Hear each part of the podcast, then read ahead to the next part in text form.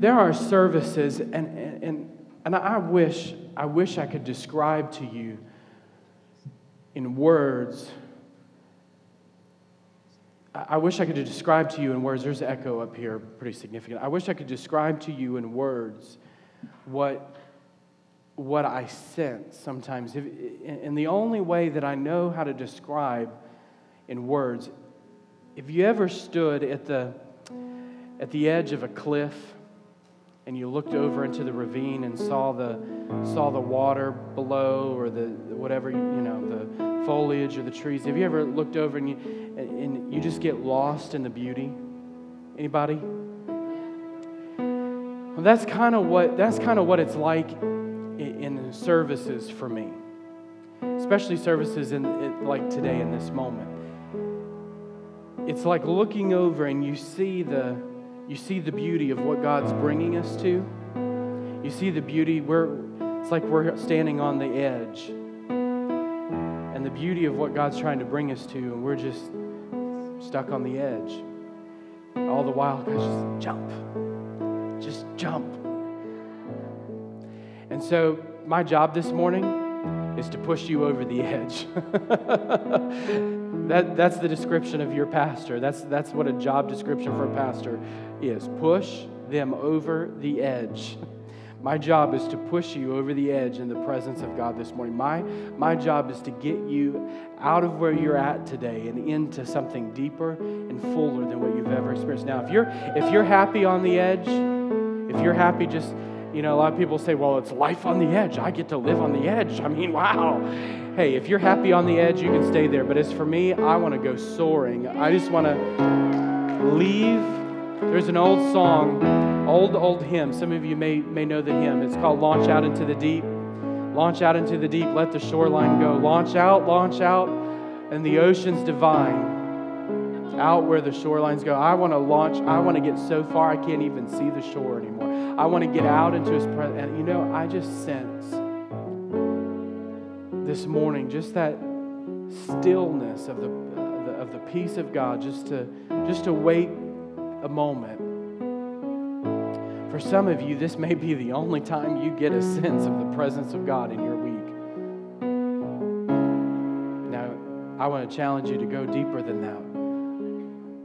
But can we just wait for a moment in His presence this morning? Can we just not be in our religious duty hurry and think, oh my God, when is He going to let us out of here today? And would He set me free this morning to go to McDonald's? Gross. Jesus, we wait on you. Lord, I just pray that your presence would just settle on our lives in a greater degree. Lord, your presence builds the church, not works of man. It's your presence that builds our lives and builds our church.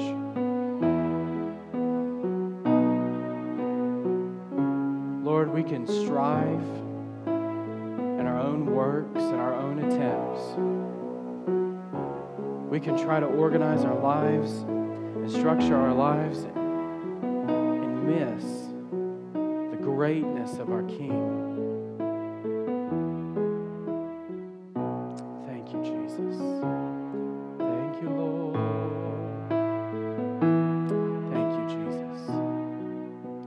See how simple that is? See how simple it is just to take a moment and just allow the presence of God to just settle on you and to refresh you and renew you. I want to encourage you, thanks, Grace. I want to encourage you that that should be an everyday occurrence of your life. It should be an everyday occurrence of our lives that we just take time to say, God, I need fresh manna today. I just need a fresh touch today. And the more that you do this, the greater his presence will get. The more that you the more that you take time to linger in his presence. And you know, Wednesday night was so awesome. Wednesday night, if you don't make Wednesday night services, I want to encourage you to come out on Wednesdays at seven o'clock. We have childcare. If you have children, we have children's ministry happening. But we have a great time on Wednesdays. Heather's wrapping up our series on Holy Spirit, the promised one. In a couple weeks, I'm going to be starting a series on the miracles of Jesus. But I want to tell you, Wednesday nights, Wednesday night was phenomenal. If you weren't here, um, we were just, it, it was just so simple. We were just having a time of worship as we do in every service. And we took time at the end of worship before we transitioned just to linger, just much like we did right now, just linger and worship. And as we did, the, God began to move. It was awesome. God was moving in people's hearts. It was refreshing. There was a, there was a word given for somebody. Grace got a prophetic, Pastor Grace had a prophetic song um, and ministered out of prophetic song. It was just a simple song, but it was very, it was, it was a Holy Ghost inspired song in that moment. It was awesome. And so I would encourage you if you if you can make Wednesdays. Wednesdays is just a great midweek refresher, and um, God's doing something supernatural. So I would encourage you be here when the doors are open. There's incredible things happening at celebration, and all five of you are excited. Praise the Lord. Now I've had several people tell me. Um, you know, you pastor, you just have to be patient with us. We're not used to being responsive in service.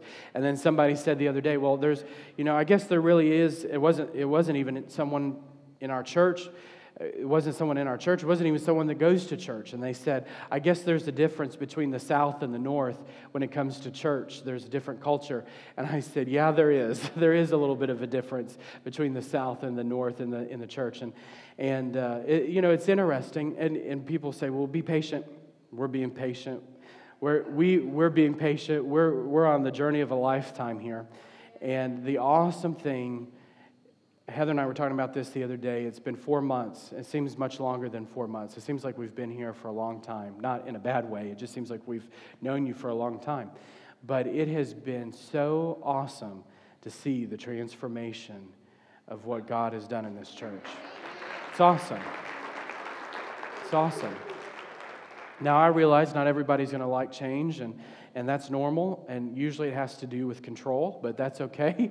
Um, I don't like change either, and uh, moving, moving 17 hours away and all that, that was a challenge just as much as it was for you, it was for us. And uh, it's been exciting, though, to see what God has done. We have seen and heard so many testimonies and, and seeing God do so many awesome things in just four months, it's unbelievable. So um, we have people calling us all the time, texting us all the time. Of course, we've had, what, 15 different visitors come since we've been here, wanting to see what God's doing in the church. They've heard all about it. And every single person that's been a guest of ours that has come, whether it was from New Orleans or wherever, they've all said something's happening in your church. And there's something stirring in your church. And we had, uh, of course, Pastor John Palmer and Debbie were with us last week. They were able, they were in town actually. That's a miracle that they weren't traveling. And uh, so they were able to be with us last week with uh, their son and daughter in law. And uh, what an awesome response they gave. Deb, Debbie, I was in the foyer. Debbie comes running out. She said, There's life in this church. She was excited. And then uh, uh, Kevin Corbin, that's correct name. I, I, hope I'm saying the right name. Kevin was with us. And uh, Craig Corbin, sorry. Craig. Craig, Kevin. Oh, well. They all run, it all runs together. He'll know who I'm talking about if he's listened to the recording. And uh, he was with us, and he said afterwards uh, as well, he said, There is something phenomenal happening in this church. And uh, he said, I don't know who that girl is on stage, but she is on fire. and of course, Pastor Grace is out dealing with something, so she missed the she missed the plug. I'll tell her this week. But but anyway, so awesome things are happening, and I, I want to encourage you get involved. Do do all that you can to be involved in what's happening here. We have a lot of events. Holidays are full. Christmas is full of things going on, and I want to encourage you. Come be a part and bring your friends and family to all that's going on during the Christmas time. We have uh, I have an illustrated sermon I'm doing from the perspective of Simeon.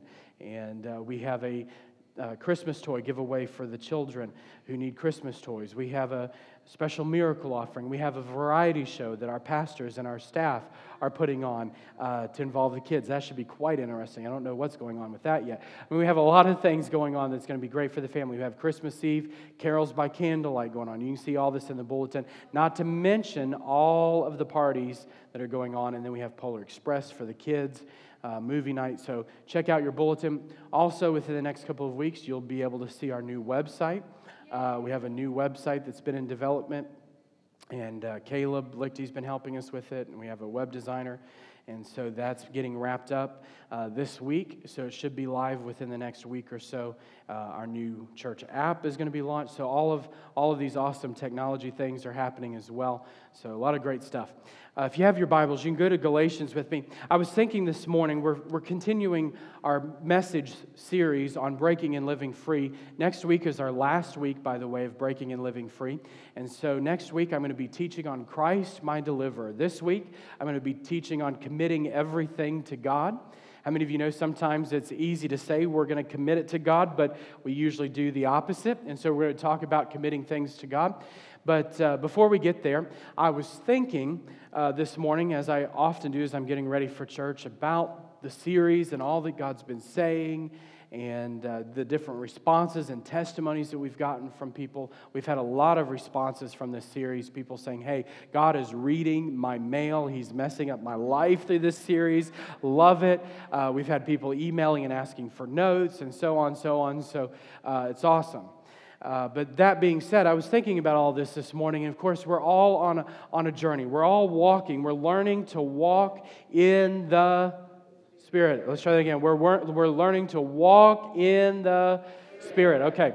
And so on this journey, of course, we've talked about that we're, we have to have observation, we have to have purpose, we have to have action and balance, all of these things. We, we're walking on a journey. We know where we're headed. We're walking in the Spirit. We're uh, enjoying the journey with Christ. We're on a heavenly destination. And let me just pause right there and say this a lot of times we think and, and, we, we understand destiny as something that's far off, that uh, someday I will achieve my purpose in life. Well, and there is a lot of teaching on that these days. Let me correct that. Your destiny is lived today.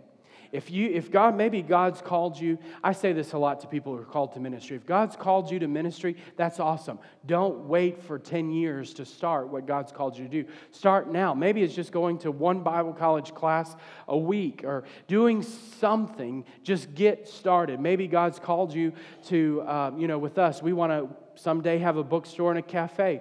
And um, I said, okay, God, we're going to start a bookstore and a caf- cafe someday. That's been a dream in this church. It's an opportunity to reach our community and do great things. So let's start now. Let's not wait for 20 years. Let's do something now. So Jen said, hey i've always wanted to do something and so now she started a resource table and we're we're selling we've sold out of couple of books and we're ordering more. We're trying to keep up there. You can order books out there. If there's a book that you want that we don't have or CD, we can order those. But any that's just a plug for our resource table.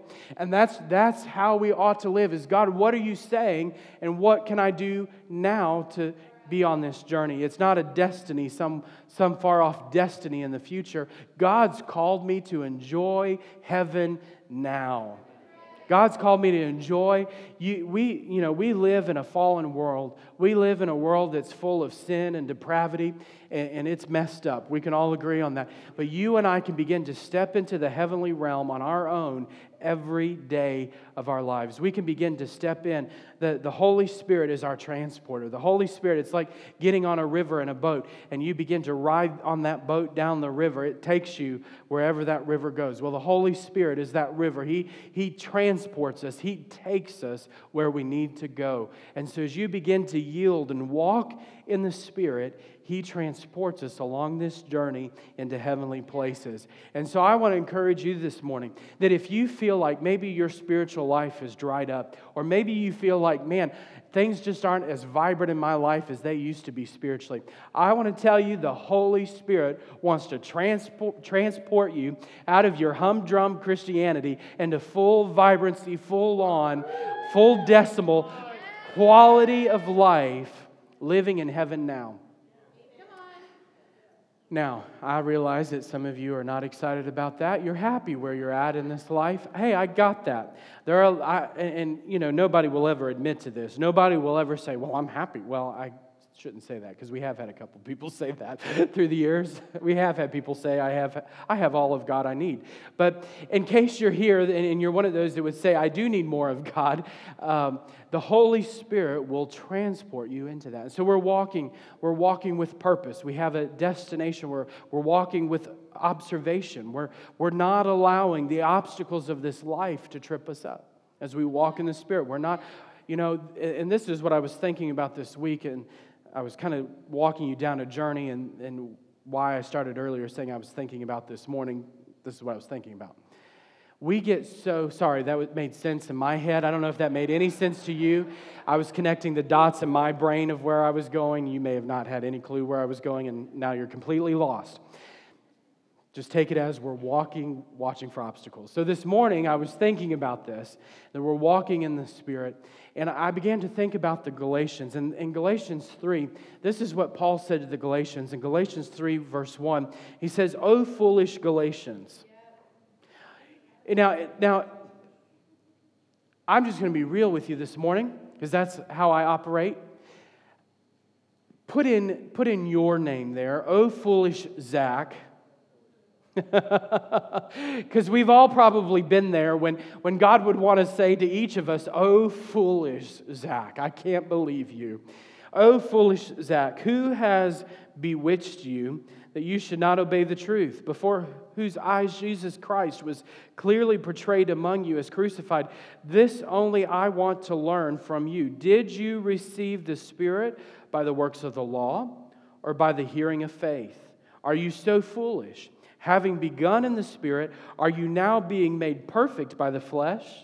And so, this, this pointed text from Paul really is, is aimed not just at the Galatians, but it's aimed at all of us. Oh, foolish, fill in the gap. Did this work that began in the Spirit, now somehow are you going to complete by doing works of the flesh? In other words, we're on this, this walk in the Spirit. Are you going to try to do it in your own strength? Are you going to allow the Holy Spirit to walk you through this and bring victory in your life? We can try to do it on our own, but we fail miserably every time. So, why not allow the Holy Spirit to help us complete the journey that we started on? And, and that's what Paul's referencing here is that Galatians, what, who's bewitched you? In other words, who, who's deceived you? Who's slandered you? Who's talked you out of this journey that you've, been, you've started? You know, it's so easy sometimes as believers, we, we start this journey with Christ. And, and and God does something supernatural in our lives, we get born again and something supernatural happens in our lives, and, and we maybe your issue, your hangup was going to the bars, you were an alcoholic. And God, you get born again and you no longer are bound by alcoholism, but instead of alcohol, instead of alcohol filling the void in your life, you go home, veg out on the couch, and eat a bag of chips every night. Oh, it got really quiet in here. So I guess that means everybody goes home and eat, veggies out and eats a bag of chips every night. All right, we, we, we still have an addiction, it's just changed. We're, we're still not, we're not living according to the spiritual laws of God. We're not taking care of our temple. Hey, I know all about eating those bag of chips. I, lo- I, love, I love chips and dip and chips and salsa, but the reality is that we've just replaced one issue for another. Where, yes, it's a step in the right direction, and yes, we're moving in the right direction, but that's like telling somebody, hey, if you're in a bad mood, don't go complain to everybody and criticize everybody and get all negative. And yet, instead of going and telling everybody off, they go on Facebook and blast everybody on Facebook. What's the difference? Now, I know I'm stepping on toes this morning, and everybody's going to go home and check their Facebook feeds and make sure that they're not posting things. I got it. But the reality is, eh, we're, we're all on this journey, and I get that. We're all on this journey, and there, there's transformation, step by step transformation that's happening. But I want to encourage you, as Paul told the Galatians, don't allow the, the deceptive talk of others to get you to get you snared and off track, but to stay focused, walking in the Spirit. Don't allow life circumstance and don't allow the, the hurtful things of, hey, I've probably said something that's hurt you or offended you. And if I haven't, I guarantee there's going to come a day where I'm going to say something that's going to hurt you or offend you. There's, I promise. I, be, why? Because one, I'm human, and two, you're human. We all have our perception and we all see things and view things. We all have hurts and issues and hang up. Everybody has issues and, and hang ups this morning. And so we're all on this journey walking in the Spirit together, and we have to watch for these obstacles that would get us off track. This is what Paul's talking about. Watch for the obstacles. He says, if you want to not fulfill the lust of the flesh, you've got to walk in the Spirit, Galatians 5. You've got to walk in the Spirit, not fulfilling the lust of the flesh. And so we, we walk in the Spirit. We've got to watch for those obstacles. We've got to watch for the assaults. The enemy would like nothing more than to come against you and to attack you and cause doubt and discouragement. He wants to get your focus off the Word of God and off the authority of God and onto your situation. Just like Adam and Eve in the garden, we talked about last week, the life cycle of a lion, Adam and Eve in the garden. The enemy wanted to come in and question God's word and God's authority. And that is the greatest attack of the enemy, is to cause you to begin to doubt God's word and his authority in your life.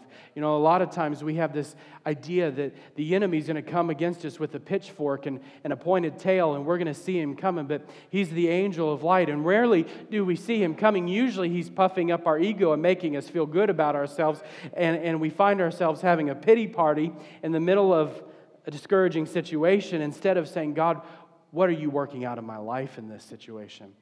And so when you're faced with those, those difficult moments or those difficult situations, or maybe, maybe you feel lonely or depressed or discouraged, or, or you're facing circumstances in this life, don't allow yourself to veg out on the couch. Don't allow yourself to get isolated. Don't allow yourself to live according to, according to your natural man. Listen, I understand sitting on the couch and eating that bag of chips. I'm going to get off of that in a second, I promise. I'm just, it's a simple example. And so for me, it would be going home and eating a gallon of Spumoni ice cream. I love that. That's my favorite. And, and Jim said amen. um, you know, we, I love that. I, cannolis, man, those Italian cannoli, man, they, whoo. Okay, I'm going to stop. I'm making people hungry this morning. I realize that might not be sin. I realize that, that going home and, and, and, and vegging out or whatever is not necessarily a sin issue. But how many of you know that God's called us to live according to the Spirit? We're talking about walking in the Spirit, not our natural man. There's, there's the carnal nature, our sinful nature, there's our natural man, and there's the spiritual man. And so you can live according to your carnal, sinful nature which we do, sometimes we do, and that's the sanctifying work of God in us. And then there's our carn or our natural man. Just, just by being alive, there's things that our natural desires and our natural man wants that's not going to glorify God and it's not beneficial for us. Amen. Good preaching, Pastor. And then there's our spiritual man, and we want to walk according to the Spirit of God in our lives. And so we got to watch for those assaults, and then we, we have to have balance in our life. You have to walk with balance. We have to have spiritual perception. The walking with balance is to have spiritual perception. We have to have ears and eyes, our spiritual senses. The Bible says, now faith is the substance of things hoped for, the evidence of things not seen. I am nowhere on my notes, and they're probably wondering where in the world I'm at. And they said, Yes, amen. I'm not on my notes. I'm just teaching this morning. So, y'all good? Y'all still with me? Okay. And so, I, I, was getting weird looks from the media booth, and I, I just want you to know you're okay. You're not, you have not lost your mind. Well, at least not because of that. And uh, so, and so we, uh, we have to have balance. We have to have spiritual perception. Spiritual perception is our, uh, now faith is. A lot of times we, we teach or hear teaching that faith is name it and claim it. If you, if you call it, you have it. That's not faith. Faith is our spiritual perceptivity. Faith is the ability to, very simply, is our ability to perceive or have our spiritual senses. It's our spiritual senses. Just like in life, you have uh, the ability to see and to hear, to taste and to touch. Faith is our spiritual senses. It's our ability to hear and to see and to taste and to touch spiritual things. It's our, it's our ability to perceive uh, with uh, supernatural sensitivity. In other words, you see evidence of things seen. Uh, the, the, the, now faith is the evidence of things seen. Well, let's read it because I'm going to get all mixed up and I'm, I'm teaching Hebrews chapter 11. Everybody go there. Go in your Bibles, he, Hebrews chapter 11, verse 1. This is important. This is, this, is, this is basic Christianity right here. Hebrews chapter 11, verse 1 says, Now faith is the substance of things hoped for, the evidence of things not seen. Now faith is, we see it's active, it's alive, it's real. Now faith is the substance, it's tangible. It's a tangible substance. It's active. It's alive. It's real today. Faith is the substance of things the evidence, the proof, the reality of things not seen. And so it's our spiritual senses. It's seeing things that, are, that exist, but not in the natural. It's the ability to see what God's doing, what God's saying, what has He spoken over this situation. God, help me have faith. I, am dealing with I'm dealing with discouragement in my life. What what are you saying about this situation? My natural situation, my natural man says this, but what does your word say about this? What do you say? What, what's going on in heaven? Remember, Jesus prayed, Let your kingdom come, let, let your will be done on earth as it is. What's going on in heaven? Heaven's not a discouraging place. Heaven's not a depressed place. Heaven's not a lonely place. So, so what's happening in heaven? And faith is our ability to see what's going on and being able to say, God, help me have that in the natural. Help me to see that in the natural. And so I want to take a look at this morning what it means to commit everything to God. As we're on this journey, we're walking with purpose, we're walking uh, with, with having a determined destiny, we're walking with observation and balance and watching out for the assaults. As we're on this journey, how do we commit everything to God? A lot of times, the battle is not in the decision to commit everything to God. We want to commit things. As believers, we want to commit our lives and our circumstances to God. We would all probably in this room say, Yeah, I want to commit to God.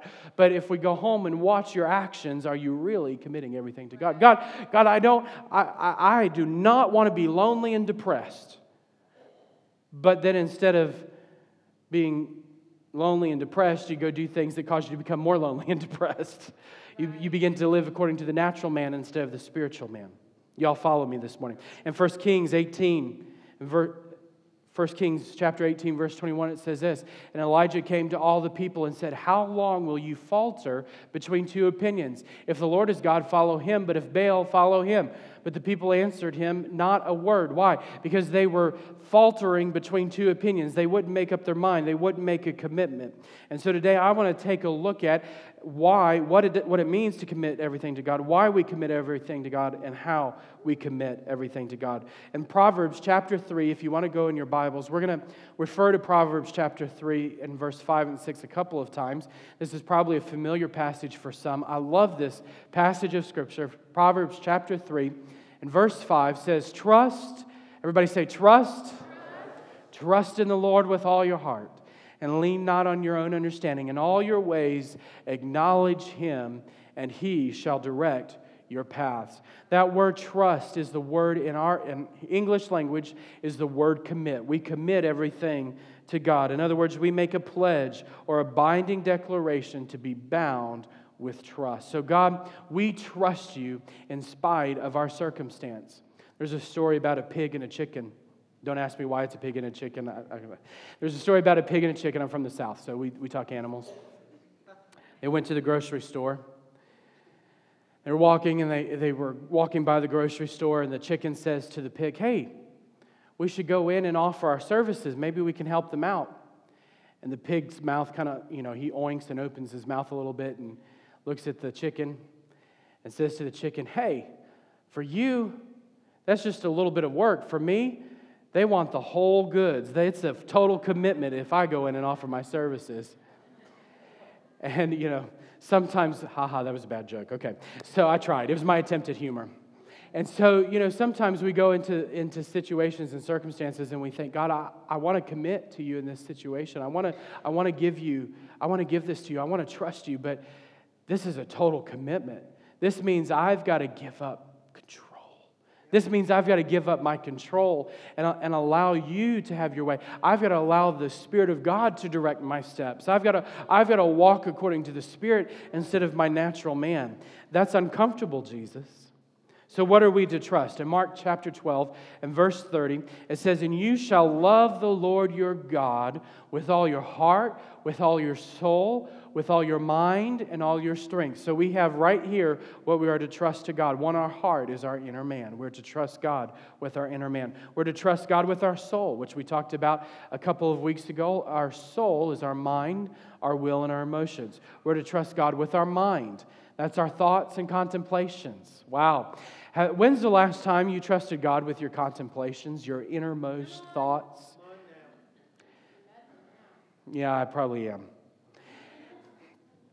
When you, you know, when you really just want to tell that person off and you really just want to say something that you know is going to get you in trouble, those deep contemplations, those, those innermost thoughts of your heart, saying, God, I trust you with those. And then our strength, our physical being. Paul told Timothy in 2 Timothy 2 and ver, or 2 Timothy 1, verse 12, he says, For this reason I also suffer these things. Nevertheless, I'm not ashamed, for I know whom I have believed and I am persuaded that He is able to keep that which I've committed to Him. I know, God, that if I commit my life, if I can, can commit my mind and my soul and my strength, if I can commit everything I am, if I will just yield, everybody say yield. Now, those of you who don't like that word didn't say it. Everybody say yield. yield. Okay, there you go. Yield. What is yield? Yield means when you're driving, you let the other person have their way, right? And it's the same thing spiritually. We yield to God and say, God, I'm going to take the back seat here. I'm going to die to my flesh. I'm going to, I'm going to crucify my flesh. Bible, remember Jesus said crucify? And so I'm going to crucify myself and allow you to have the right of way. I'm going to allow you to have your way in my life. I'm going to die. I'm going to yield. I'm going to die to self and allow you to have your way. What are some of the hindrances for us committing ourselves to God? Well, completely sum it up idolatry. All of the things I'm about ready to give you are all forms of idolatry. Number one, we see the first hindrance is things. In Matthew 6, Jesus talked about not worrying about what we'll eat or wear or how we're going to take care of ourselves. See the birds of the air, are they not taken care of? Are the, are the flowers and all these things, are they not taken care of? Don't worry about those things, Jesus said. And so a lot of times things cause us, well, God, what if this happens? I call it the what if, what if syndrome. God, what if this happens? I mean, I'll commit to you, I'll commit this area of my life to you, but, but what if they hurt me again? Well, God, what if, what if I what if I go what if what if the, the, the markets crash again and, and I, I and I lose my job? God, what what and we come up with all these what ifs instead of trusting. See, trusting says, I know the what ifs may come. I know those circumstances may come, but God's got me covered when they do.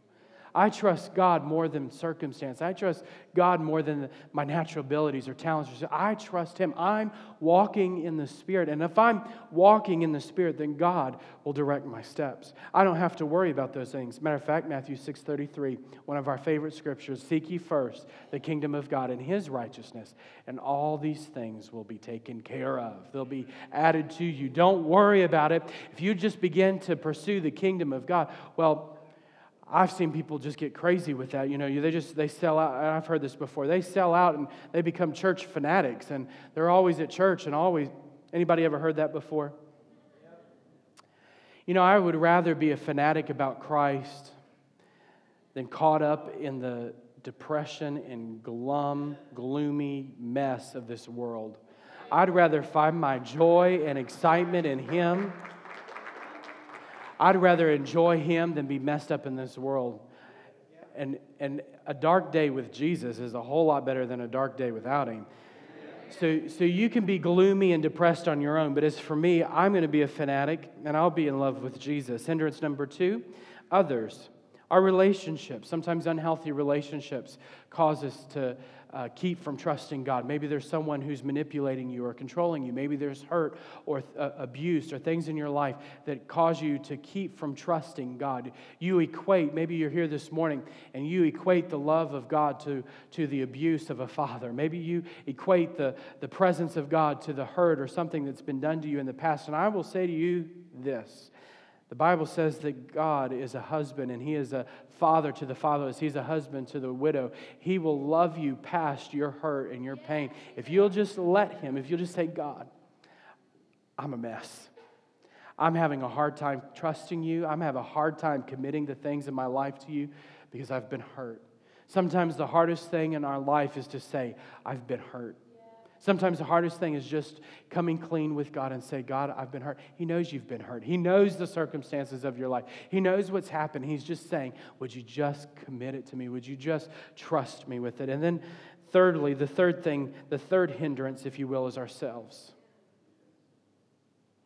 We see our own anxieties, we see our own fear, we see our own shortcomings instead of seeing who God is.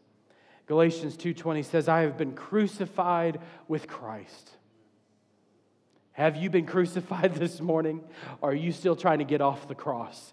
Are you, have you really been crucified this morning? Or are you still trying to wiggle your way off the altar? See, crucifixion is permanent. When you crucify something, unless you're Jesus, it's permanent, it's dying, it's staying dead. That old nature needs to be crucified. I am crucified with Christ. Is no longer I who live, but Christ who lives in me. And the life that I live, I live a life. Oh, yeah, I live. I live like I've never lived before. I live a life. It is the most abundant life. It is the God kind of life. This life that I live in the flesh, I'm living a God. This verse proves it this morning. If you didn't believe me earlier, this verse proves it. You can live the God kind, where'd the verse go? You can live the God kind of life. You can live the God kind of life in the flesh. Nope, wrong Galatians 2:20. There you go. You can live this life which I now live in the flesh. I can live this kind of life myself in the flesh, this God kind of life now by how faith in this what faith, spiritual perception in the Son of God. How do, what am I perceiving Christ? What is Christ saying? What is Christ doing? What is He speaking over my life? Who loved me and gave Himself for me. Jeremiah 29 11 says, I know the thoughts that I have for you, says the Lord. How many of you know this verse? How many love this verse? I know the thoughts that I have for you, says the Lord, thoughts of peace, not of evil, to give you future and a hope. This is the God kind of life. When we lay aside our hindrances, we're taking up the God kind of life for us. So, why do I commit? Why do I commit everything to God? I need a volunteer. Joe, would you come here? You're an intern, so you get picked on. Come on up here. Now, I'm sure you've seen this happen before. This is probably nothing new. I want you to come over here. Now, I like Joe, so I'm going to try not to drop Joe. But, but we've all probably seen this done, the, the, the trust fall. So, Joe, why don't you fall? Oh, okay. Okay. Was that easy for you to do? That, uh, you, then why were you nervous? Okay. Okay. We're going to do this again. We're going to do this again. Okay. Are you sure you want to do this? Yeah, Okay, fall. Okay. Y'all still with us? Okay. Now don't tell him I'm going to drop him this next time. No, I'm just joking. I won't. Now, the first two times he fell with me not touching and he was tr- trusting, sort of, that I was back there. Now, Joe, I'm going to put my hands on your shoulder. Now I want you to fall. Now, which, which out of the three times was easier? Number the third. Okay, thank you. You can have a seat. Now, obviously, it was easier, yes. Now, obviously, it was easier for Joe to fall the third time because my hands were on his back. And it's easier to trust God. The same is true. It's easier to trust God when we've gone through the experience of knowing that He'll catch us. When we are aware that He's with us and that His hands are on our back, that He's guiding us, we begin to trust him more easily. You know, when you when you take that small step of God, sometimes trusting God is an event in our life. Sometimes it's just an event. That's all it is. God, I don't know how I'm going to do this, but okay, I'll trust. But the more that you begin to trust him, it's it becomes not just an event, but it's a lifestyle. It's not something that you do one time. It becomes a lifestyle of trusting. God, wow, I know you're going to take care of me. You're going to tr- I can trust you. You're going to take care of my situation. Committed lives are growing lives because they invite the presence of God to work in and through them to strengthen, mature, and establish his plans and purposes.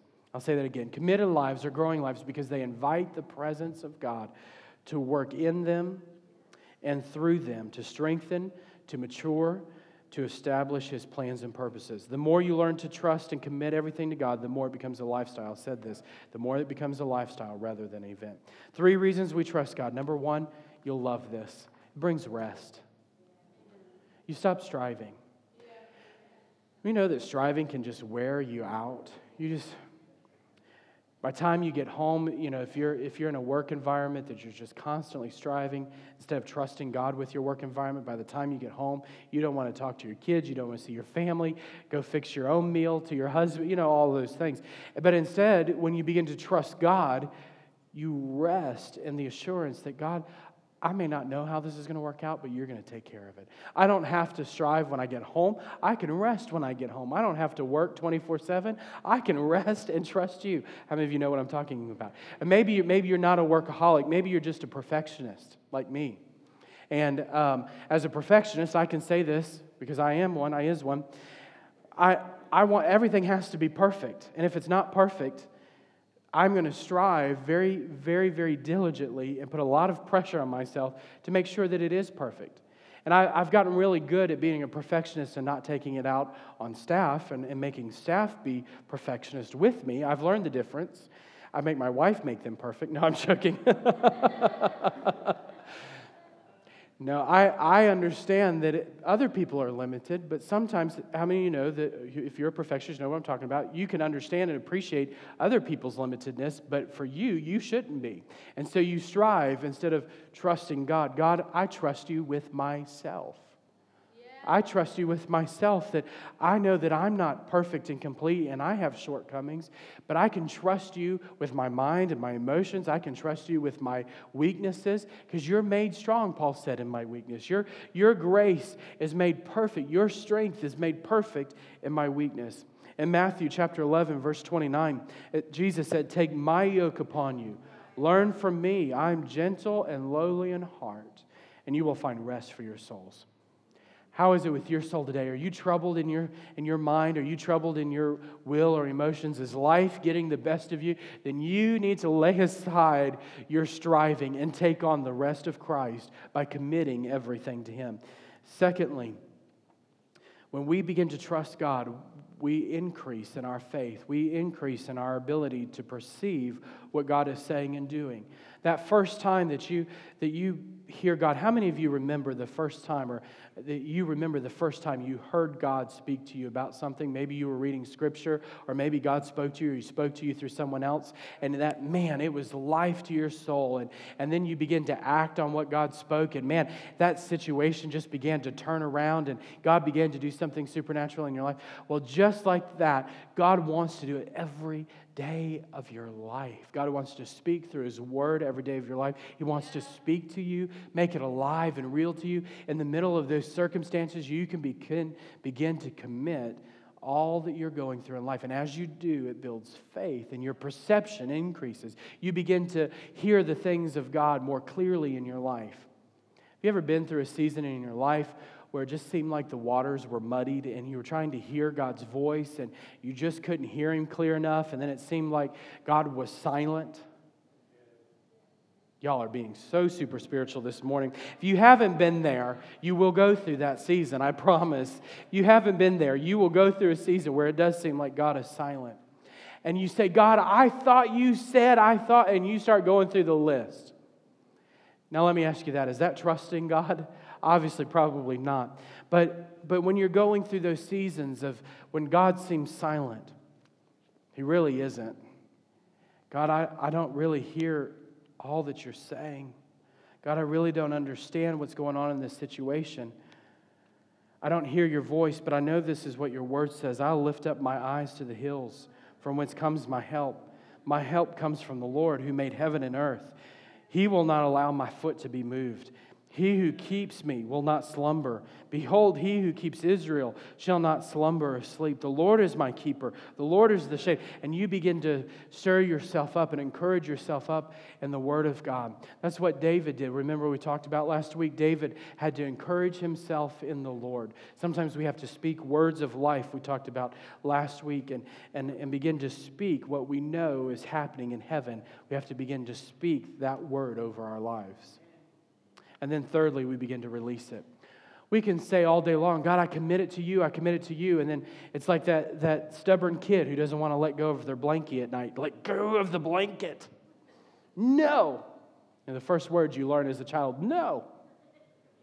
I want to release those areas of my life to God I don't want to hold on. I want to commit them. I want to release them. I have to give up my possession of those circumstances and give them to God. How do I do that? Earlier, we read from Proverbs chapter 3, and we'll jump back there and take a look at this as we wrap up today. Proverbs chapter 3 and verse 5 again says, Trust in the Lord with all your heart. Lean not on your own understanding. In all your ways, acknowledge him, and he shall direct your paths. There's two words. When it comes to committing everything to God, there's two words I want you to hear this morning. Two Bible words I want you to get this morning. One is providence.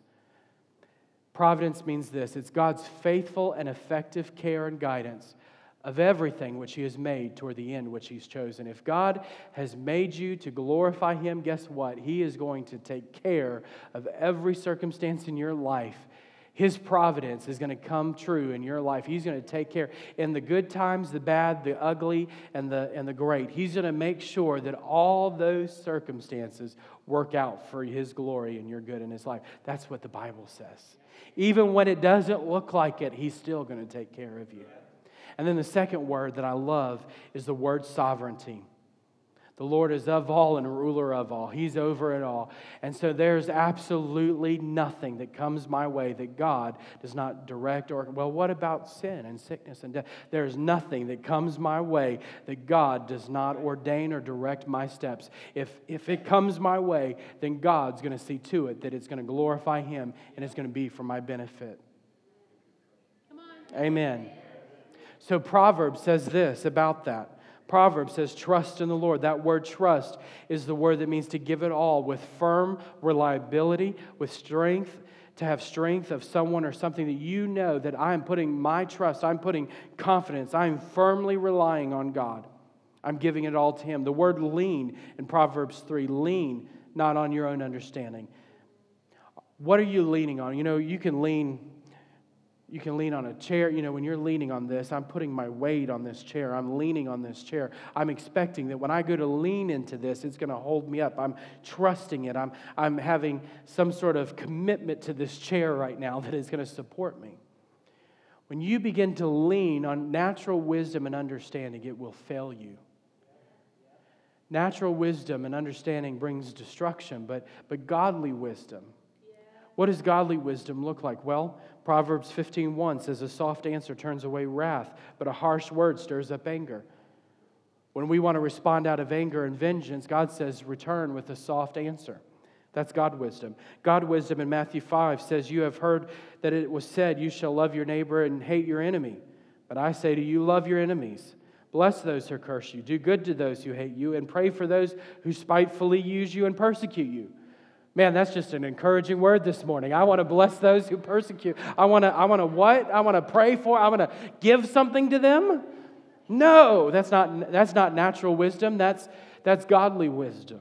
Godly wisdom says in Matthew 10, He who finds his life will lose it, and he who loses his life for my sake will find it. That doesn't make sense to the natural mind. I'm going to lay down my life and somehow gain life. That doesn't make sense in the natural. That's godly wisdom. 2 Corinthians 12:10 says, "Therefore, I take pleasure in this." In this word. We don't want to say, we don't want to read this verse in church. We don't want to read this verse. I take pleasure in infirmities. Yeah, I heard that. Oh, yeah, what is, what is that? Our natural man doesn't, we, we want to mark this verse out of the Bible. This is godly wisdom. Paul says, I take pleasure in infirmities and reproaches, in needs and persecutions and distresses for Christ's sake, for when I'm weak, he's strong. So Paul's saying, when it happens, let it come. When it, when it rains, let it pour. I don't care. It's going to be tough. It's going to be difficult. Yes, it's going to be character building, but in all things, in all things, God's working all things for my good and his glory. Natural wisdom is different than godly wisdom. We want to have godly wisdom. And this third word in Proverbs 3 5 and 6 is this word acknowledge. I love this word. This is a good Bible word. In the Hebrew, it's the word yada. It means to intimately know someone. It's the same word used for relationship between a husband and wife, and it's used very commonly throughout Scripture. We are to intimately know God. We are to acknowledge Him in all our ways. We are to know Him. We are to have an intimate relationship with Him. There are things that you will only get from His presence when you're intimate with Him. There's, there, there is a relationship that only comes by intimacy with Him. There, there are things that you can get in the middle of difficult seasons and storms and hardships when you're walking in the Spirit and God begins to poke on that issue of your heart. God, I don't want to deal with that. I don't want to. It's challenging, but we say, God, I just want to know you. God, I just want to be intimate with you. I just want to know you personally, intimately. God, I don't want just a form of religion. I just don't want to read your word and be and, and words on a page. It needs to be real and alive. I want an intimate, vibrant relationship with you. How does that happen? Through revelation. John 8 32 says, You shall know the truth, and the truth shall make you free. You shall know. You shall, it's the equivalent word in the Greek. You shall know. You shall have an intimate relationship with knowledge.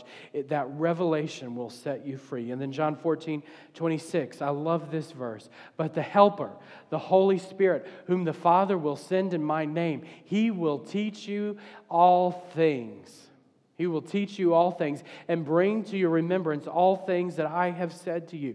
This is the work of the Holy Spirit. The Holy Spirit comes and, and helps us to, to walk in the Spirit. Not only are we to walk in the Spirit, the Holy Spirit helps us walk in the Spirit and fulfills the ministry of Jesus in our lives. He fulfills the very things that Jesus spoke, the very things that are in this book. The Holy Spirit brings it to our remembrance. He helps us live it out. And then we repent. God, I'm sorry for hanging on to it myself. I'm sorry for trying to do it my own way. God, I, I know that I, I've held on to this circumstance, this situation, this area of my life when I just need to release it to you. I, I've tried to control myself. I've tried to control life. I've tried to control others, and it's just not working.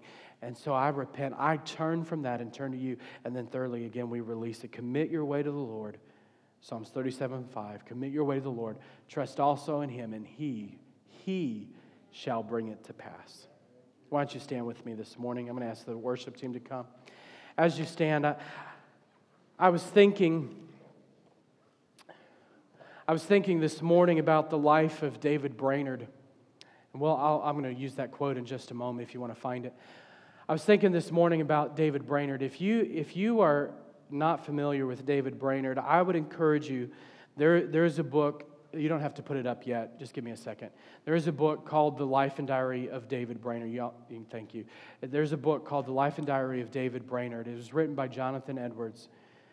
It is the, the book is the book basically is the movement for modern missions. It, it is the foundation of modern of the modern missions movement. A lot of a lot of missionaries go back to the life of David Brainerd. David Brainerd was a missionary to the Native Americans. He had tuberculosis. And in, in his mid to late 20s, the ter- tuberculosis really began to act up. He, begins, he becomes very ill. Now, this is during, just to give you this, the, the reference, this is in the 1700s. This is during the time frame of, it's preceding the Great Awakening. The Great Awakening is getting ready to take place. George Whitfield, George Whitfield, George Whitefield Jonathan Edwards, Wesley, um, all of these folks were contemporaries of, of David Brainerd. They were, all, they were all about the same age. And here's, here's David Brainerd. He's preaching, ministering, giving it everything he's got, ministering to the Native Americans. So much so, again, as I said, so much so, David Brainerd is considered by many, 260 whatever years later, considered the founder for modern missions movement. And this book, one of the, this, this uh, biography by Jonathan Edwards is one of the, the fundamentals of missions movement and what we see in today's culture. When, when David Brainerd got ill and couldn't minister anymore, he went and stayed with Jonathan Edwards at his home. And Jonathan Edwards and his family began to take care of David Brainerd while he was dying. David Brainerd died in Jonathan Edwards' home at the age of 29. And I think about all of this. I think about David Brainerd's life in, in the, if you read his journal, if you read, because his journal has been, Edwards took his journal and edited it and published it in this book, The Life and Diary of David. If you go through and you read it, it is absolutely incredible to see what this young man in his 20s struggled with.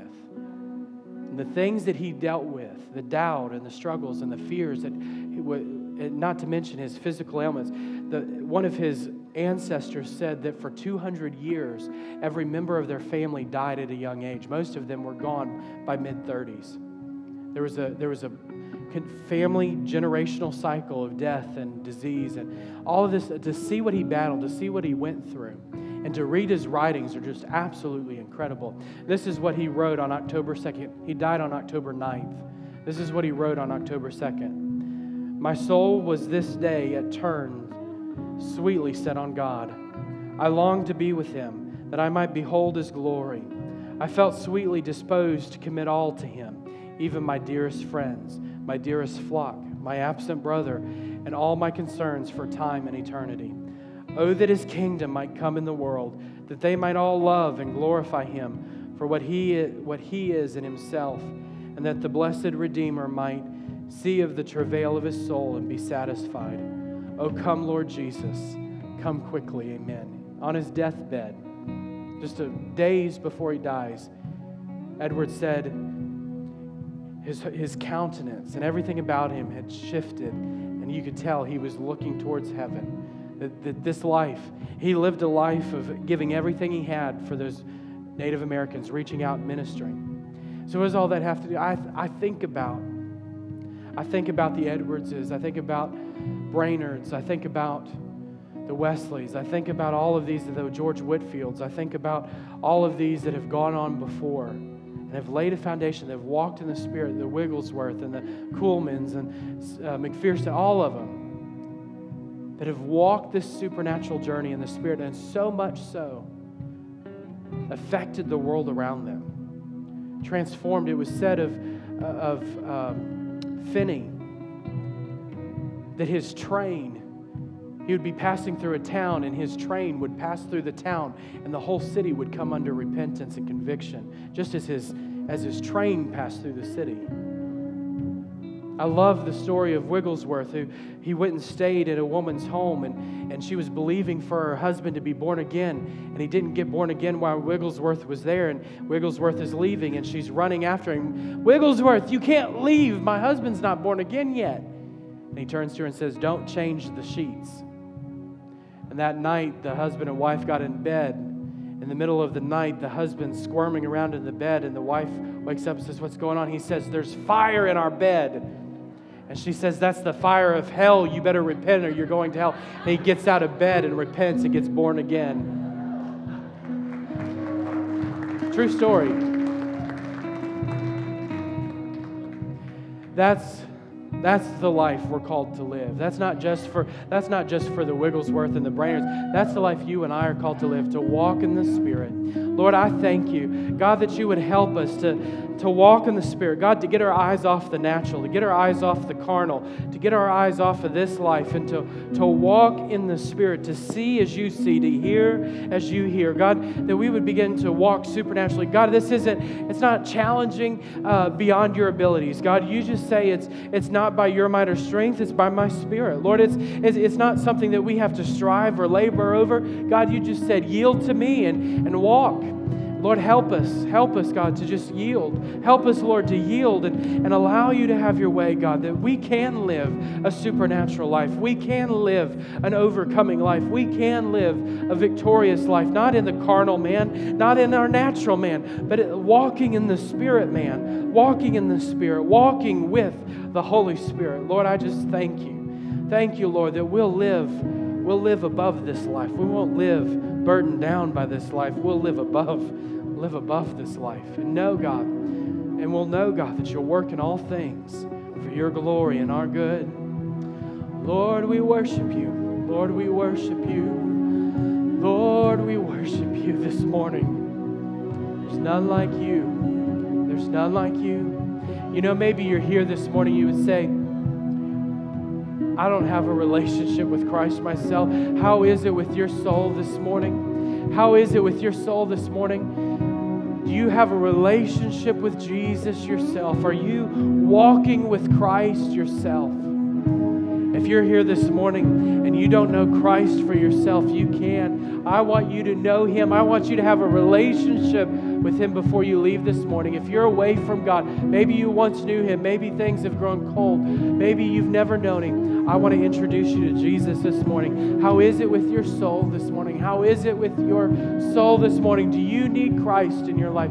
If you're here this morning and you would say, I, I want Jesus, I want a relationship with Him in my life, would you just lift your hand this morning with, with me this morning? God bless you. Anyone else this morning? God bless you. Anyone else?